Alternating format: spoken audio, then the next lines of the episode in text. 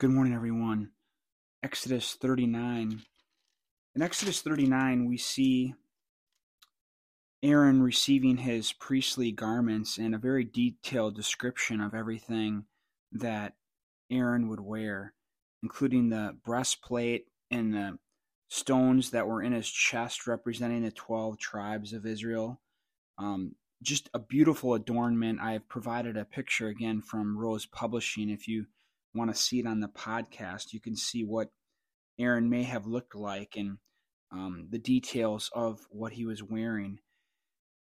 I think it's interesting that when Aaron was finished having all of his the clothing that he would wear to meet with God, there was something that he would wear over his forehead, uh, and it was engraved with gold, and it said "Holy to the Lord."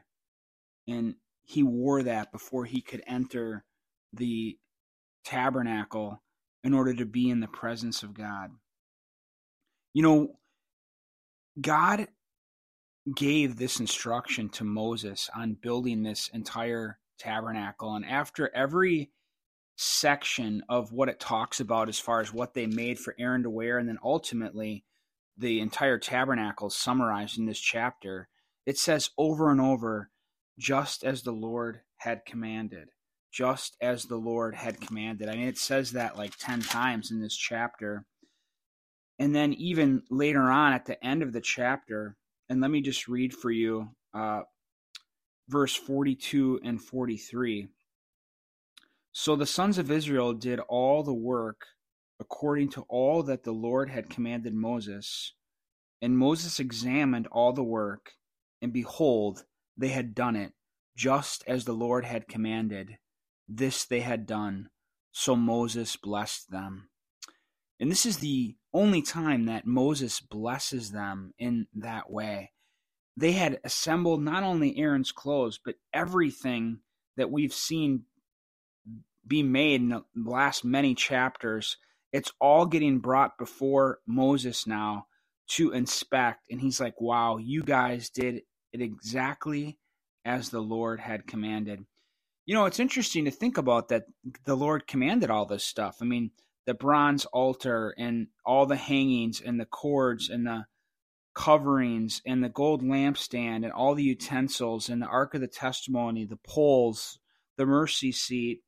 I mean, it goes on and on, right? The table of presence, um, all the the things that God had designed and given essentially like a blueprint to say, Moses, I want you to make it like this.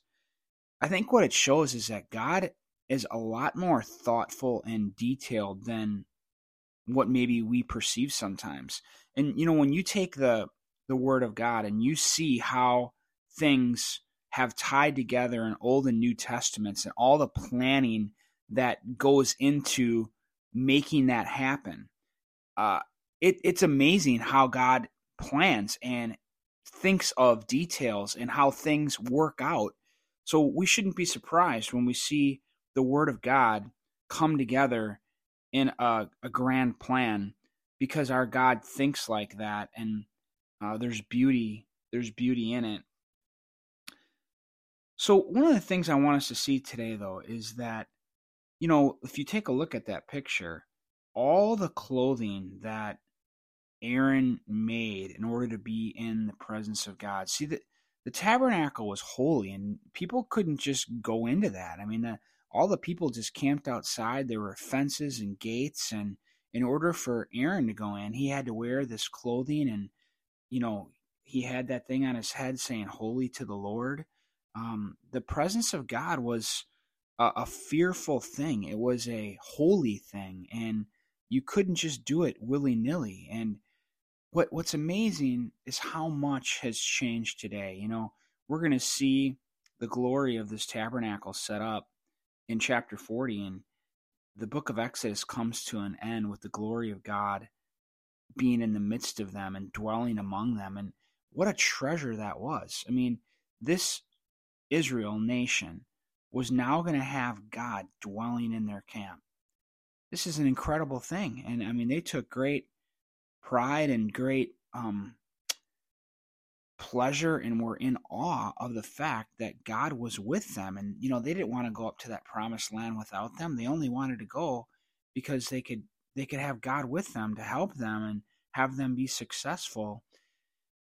So it was remarkable that God dwelled among them. And what's so incredible is that today, church, in the New Testament age, did you know that now just as Aaron had to dress himself right to be in right standing with God, now today we are clothed with Christ.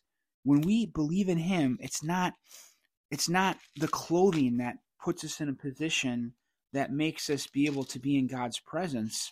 It's the fact that we've believed in him and believed in him and that we've been forgiven and as a result of believing in him and having been forgiven, we are now made right with Christ. In Galatians chapter 3, it says, Now you have been clothed with Christ.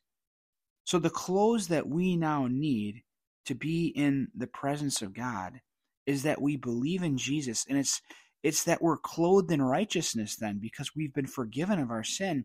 And just as Aaron had to be right in order to be in the presence of God, the way that we are made right now, justified, made right, righteous, is by believing in his son. And that's what allows us to be in his presence. Now, what's even incredible is that did you know that now you are the sanctuary? First Corinthians chapter 6. You are now the sanctuary where God dwells. You are now the tabernacle of God. I mean, the glory that Israel had in in God living in their camp, God now lives inside of those who believe. His presence, I'll be with you always, even to the end of the age. That's how much things have changed in the new covenant in Jesus. Is that now not only are we clothed with him, which makes us right, so that God can dwell, but he can dwell inside of us, those who believe now. All this effort, we've been going through chapters of detailed instruction on how God would dwell in their camp. And now it's this believe in Jesus Christ as your Lord and Savior. You will be forgiven and God will dwell inside of you. Hallelujah. It's an incredible thing. And may we not take that for granted. And may we not forget that we have access always. I'll be with you always to the very end of the age. That His Holy Spirit lives inside of us who believe. And we have counsel from on high. We have the Lord God who wants to guide our lives. And you know, just as they followed everything, they obeyed everything that the Lord God commanded them to do in building this tabernacle, we have strength from God to obey Him, to live for Him now, to, to live to honor Him. You know that when Jesus Christ was on that cross, you know, He was in Jerusalem on Golgotha, um, the place of the skull, just outside the temple area.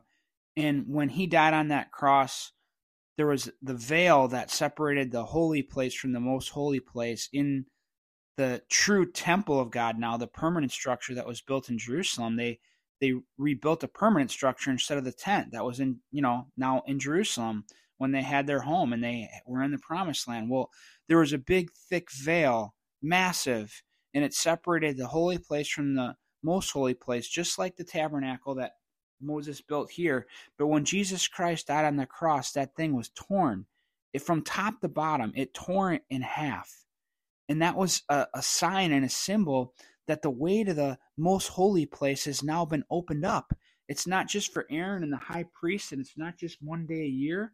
The presence of God now has been opened up for those who believe in Him. And did you know that you could even take this a step further? There's so much here, but you could go read uh, you know, the book of Hebrews, which talks a lot about this, and in particular chapters 9 and 10 of the book of Hebrews. Did you know that when Jesus Christ died, it says that, you know, this tabernacle that, that Moses made is a shadow of the heavenly one.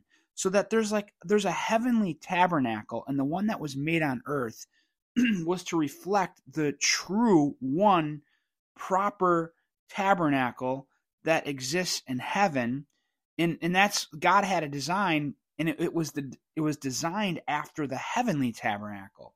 But when Jesus Christ died on that cross, He entered through the heavenly tabernacle. He opened the way to the better tabernacle, the one that was in heaven, and this the the the tearing apart of the of the veil that separated the holy place and the most holy place is a symbol on earth of the fact that Jesus entered through the most holy place of the heavenly tabernacle and he opened the way for us to be in the presence of God. And and the one that was on earth was just a shadow of the real one. And now you have who believe can now draw near to God. Hallelujah. Um, this is an incredible thing that we have today in the new covenant that God has opened the way for us to his presence. Hallelujah. He has clothed us with righteousness. He's made it so much more simple now. Uh, instead of getting to God through the law and all the laws, what they did, the laws showed us that we couldn't live to Him.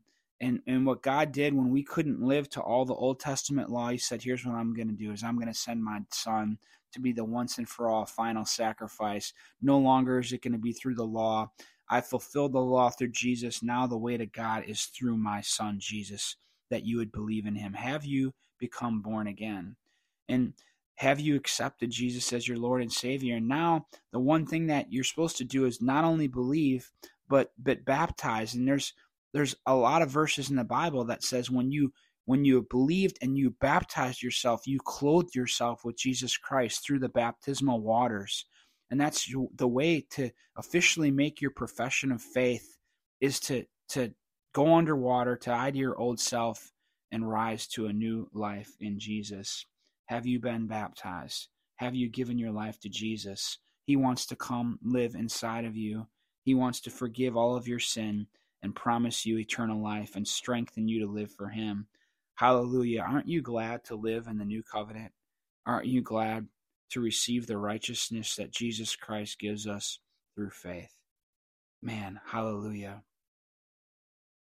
You know, today when I go to church, I still try to dress, you know, professionally, I guess. I try to look decent. I try to look nice. I try not to be, you know, overly casual in my dress, but it's not about dress anymore.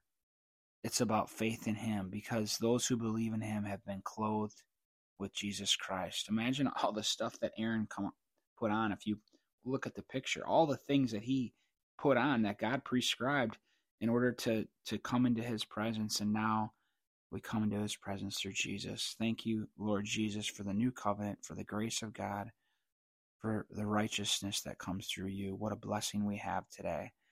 Um, well, I look forward to closing out chapter 40 with you in the book of Exodus because it is pure glory. Um, everything's finally done, and God's going to come dwell among them. And hallelujah, God dwells in us today. God bless you all.